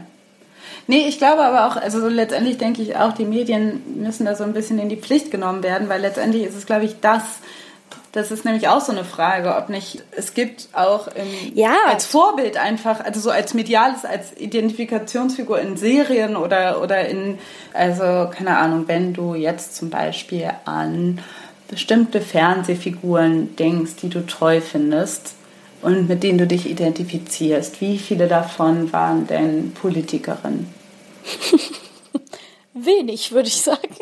Also nicht. Oder also, wie viele waren ja. irgendwie politisch? Ja. Muss ich, müsste ich jetzt überlegen, ne? Die Frage ist jetzt, ja. kommt jetzt unvermittelt, weiß ich nicht. Nein, ist ja aber, auch, ist aber ganz eben, mhm. ganz spontan gesagt, ja. eben einfach Fallen wenige, ein wenig weil, ein, ja. Weil das einfach immer noch ähm, Rollen sind, die äh, selten ähm, vergeben werden an Frauen oder auch ähm, Frauen in der Politik einfach selten irgendwie ähm, Material sind für eine spannende Story. Aber ich, jetzt kommt irgendwie ein. Ich, ähm, ja. ganz kurz, da würde ich mich, würde mich mal interessieren, ob unsere lieben Hörer und Hörerinnen vielleicht irgendwelche Ideen haben. Einfach nur aus Interesse, wenn ihr irgendwas kennt, Serien, Filme oder irgendwas aus der Kindheit, wo eben Frauen als Politikerinnen oder politisch engagierte Figuren dargestellt wurden. Immer her damit. Woran ich mich gerade nur kurz erinnere, und das wollte ich eben ansprechen, ist, hat nicht meine absolute Lieblingsjugendheldin Clarissa, die kandidiert doch irgendwann, glaube ich, für so ein Amt. Ich glaube, da gibt es eine Folge. Ja, genau, als Klassensprecherin. Aber ich finde es äh, ziemlich interessant, weil ich glaube, dann kandidiert sie gegen diesen Clifford, in den sie, nee, gegen den soll sie kämpfen und dann verlieben die sich. Never mind. Auf jeden Fall wollte ich das nur kurz erwähnen, dass Clarissa einfach so ein cooles Role Model war. Ich, I miss Clarissa sometimes. Ich meine, wir waren auch nicht in der schlechtesten Zeit, also da gab es schon coole Serien ja. für Mädchen, aber ähm, wie gesagt, im Vergleich schneidet das immer noch relativ schlecht ja, ab. Das stimmt. Und ähm, worauf ich einfach hinaus will, ist, dass wir jetzt, äh, dass wir nämlich einen Film geguckt haben, Maxi und ich, ja.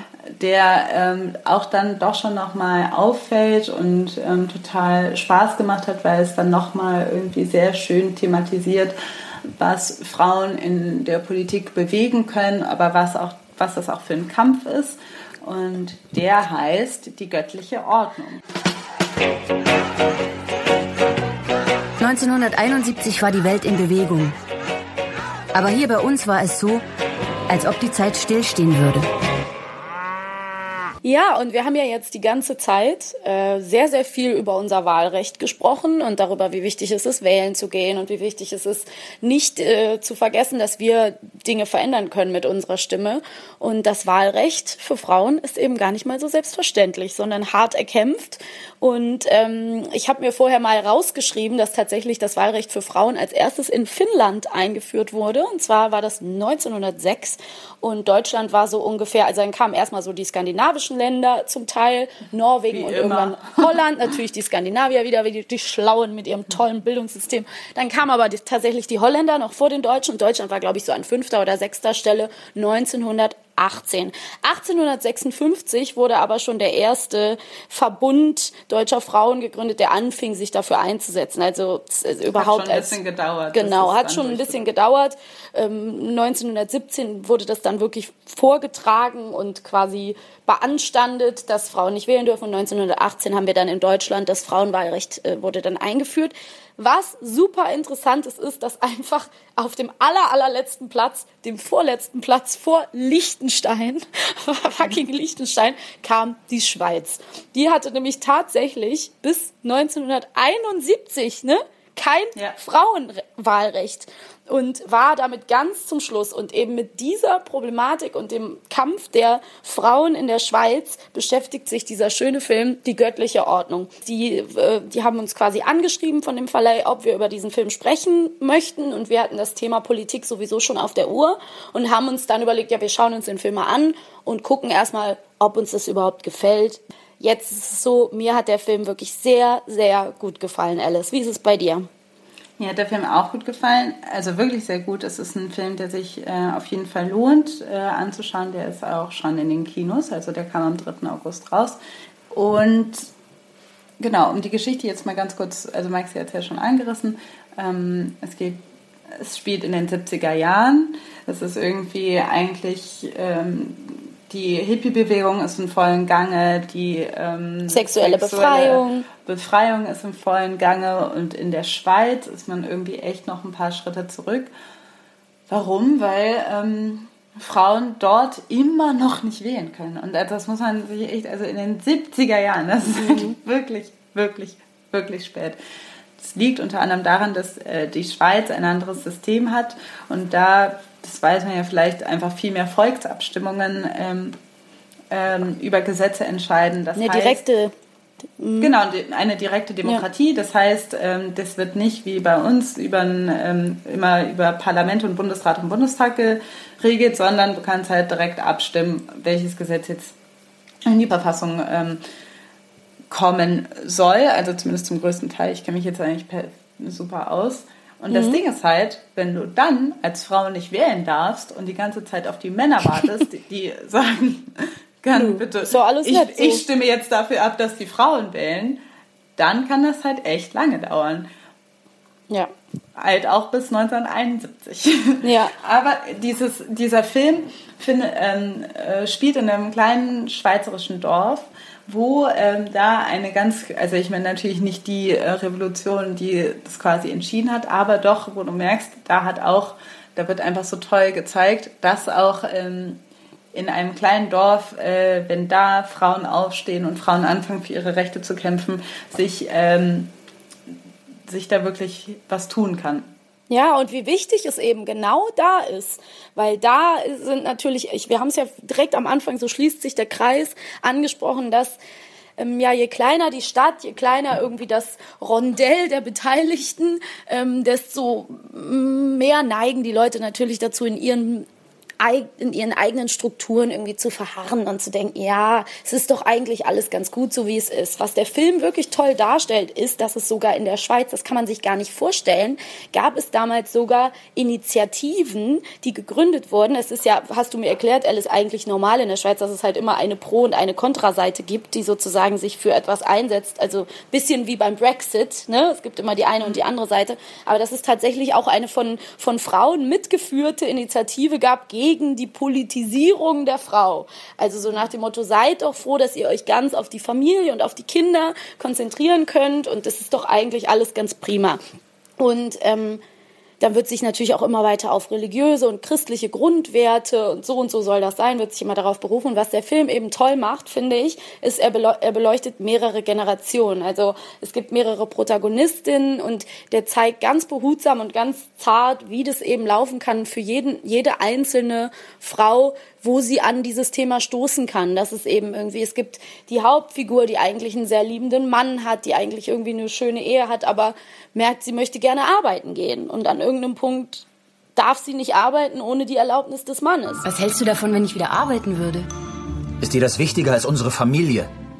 Und ohne meine Zustimmung kannst du das auch gar nicht. So ist das Gesetz und dass sie irgendwie auch selber auf die Idee kommt, okay, das ist ungerecht. Oder dass es eben, es gibt eine jüngere ähm, Protagonistin, die vorkommt, die tatsächlich einfach nur, weil sie irgendwie Bock hat, einen Hippie-Lifestyle zu leben und ein bisschen rebelliert, ähm, dann in so eine Einrichtung kommen soll, wo man ihr mal wieder Manieren beibringt und dass man wirklich da, ne, dass, dass man da einfach sich gar nicht vorstellen kann, was da noch los war. Und was ich eben einfach finde, ist, der Film ist wirklich toll gespielt, berührend. Ich habe tatsächlich dreimal geheult. Ne? Ich bin einfach zu weich für sowas. Der ist herzensanrührend und toll gemacht. Wichtiges Thema. Und gerade bei solchen Filmen muss man einmal mehr sagen, Viele Leute werden wahrscheinlich nicht reingehen, weil sie denken, äh, interessiert mich nicht, ist ein Frauenthema oder auch nur, ja, weiß ich ja alles. Ja, aber wenn man es mal sich wirklich so genau anguckt, dann merkt man doch wieder, es, es gibt einem selber doch auch wieder Mut und ein bisschen Power in die Richtung, ja, dass es auch schon Sinn macht, sich zu engagieren. Es, eben, es macht total Mut und das ähm, finde ich eben, das ist auch nochmal ein Film, der das Thema.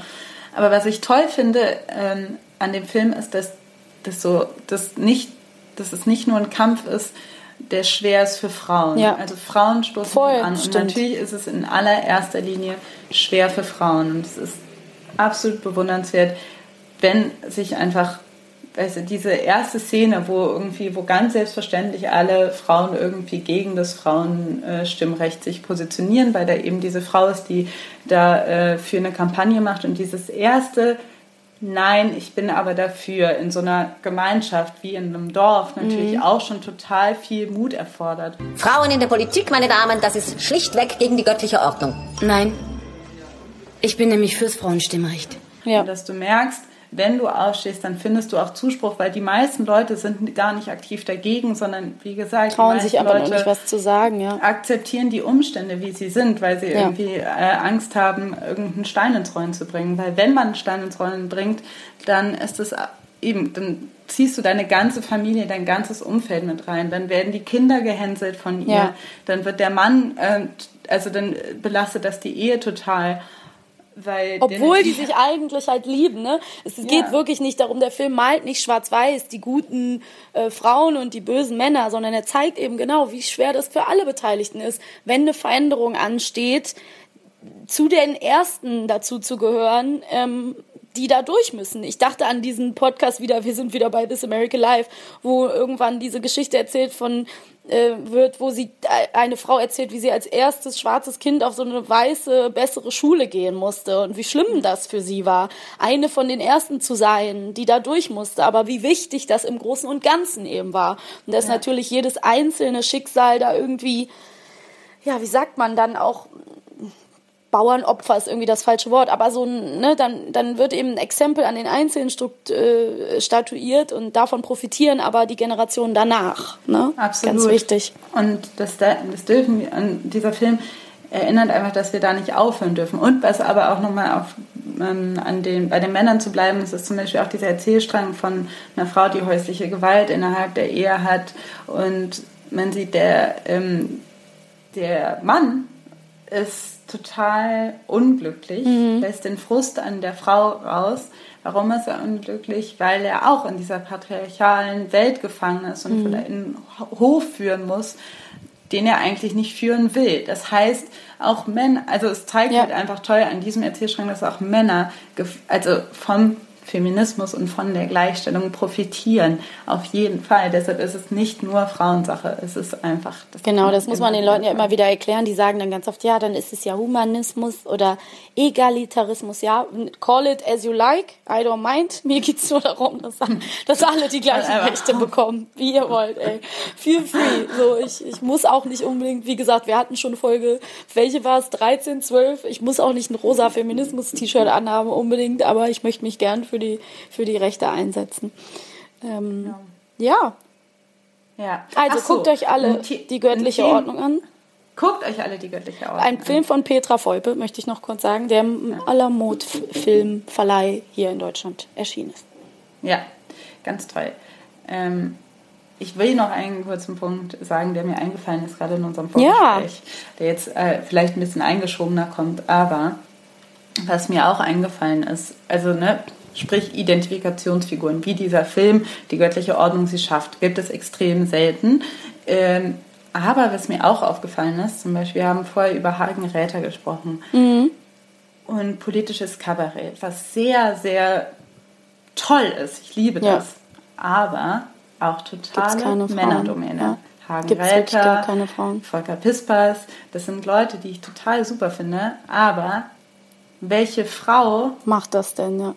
Ist denn auf diesem Level bekannt, die auch irgendwelche, also die solche Themen in der Abend, in der Kabarettsendung äh, vortragen darf. Das sind halt, das ist halt echt, da, und ich glaube, das macht auch sehr viel aus. Also ja. genau an solchen kleinen Stellen merkt man nochmal, da braucht es Frauenstimmen, damit Frauen auch mobilisiert werden und sich auch angesprochen fühlen, um letztendlich irgendwie in die Politik einzusteigen oder zumindest ähm, politisches Interesse zu zeigen, insofern, dass sie wählen gehen. Ja. Ach, ja. Deswegen halt bin ich ja manchmal echt so einer Caroline Kebekus, obwohl die natürlich auch manchmal absolut irgendwie ein bisschen als sexistisch zu sehende Aussagen trifft, mhm. bin ich der trotzdem im Großen und Ganzen sehr dankbar, weil sie so gewisse Dinge mit einem Selbstverständnis einfach an ein, in Anführungsstrichen, Massenpublikum, an ein RTL-Publikum verkauft ähm, und da einfach mal über den Bachelor herzieht oder eben über Menstruation Klartext redet und ähm, Frauenzeitschriften ins, ins Visier nimmt. Also das ist wirklich also in Anführungsstrichen ist sie das im Moment noch die Spitze des politischen Eisbergs, was eine Frau machen kann. Ja. Und das ist wirklich echt äh, Wahnsinn. Also für die Breite, für die Masse so ein bisschen. Ne? Ja. ja. Echt interessant. Ja. Also wie gesagt, wir sind natürlich überhaupt keine ähm, krassen Politikexperten, aber uns lag das Thema wirklich sehr am Herzen und wir hoffen, ihr konntet heute wieder was mitnehmen. Und es hat mir sehr viel Spaß gemacht, mit dir zu reden, Alice. Es hat mir auch sehr viel Spaß gemacht, mit dir zu reden, Maxi. Und ähm, an unsere lieben Hörer und Hörerinnen. Ähm, ihr könnt uns natürlich überall hören, wo es Podcasts gibt. Ihr könnt aber auch, wenn ihr eine Meinung habt, die ihr gerne mit uns teilen wollt, könnt ihr die gerne schreiben. Entweder könnt ihr uns auf Facebook schreiben, wo ihr uns auch liken könnt, auf Twitter, oder ihr könnt uns schreiben bei feuerundbrot.gmail.com. oder besucht einfach unsere Homepage www.feuerundbrot.de. Ganz genau. Und wenn ihr wollt, dass dieser Podcast so weiterlaufen kann für immer ohne Werbung, wir möchten eigentlich nicht so gerne äh, irgendwelche Werbung schalten oder euch irgendwie tolle Produkte andrehen, dann überlegt doch mal, ob ihr uns vielleicht den einen oder anderen Euro auf Patreon äh, zukommen lassen wollt, einmal im Monat. Selbst jeder Euro zählt und wir freuen uns tierisch, wenn sich dieser Podcast irgendwann selber tragen würde, wäre das unser großes Ziel. Wir danken auch schon unseren jetzigen äh, Unterstützer natürlich. Und ähm, ja, alles weitere gibt es in der nächsten Folge. Bis dann. Tschüss.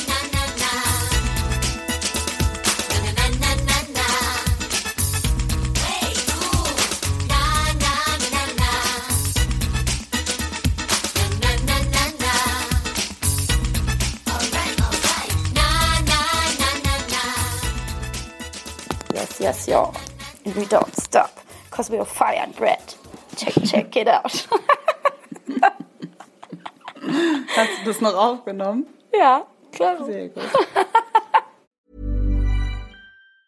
Ever catch yourself eating the same flavorless dinner three days in a row? Dreaming of something better? Well, HelloFresh is your guilt-free dream come true, baby. It's me, Kiki Palmer. Let's wake up those taste buds with hot, juicy pecan crusted chicken or garlic butter shrimp scampi. Mm. Hello Fresh.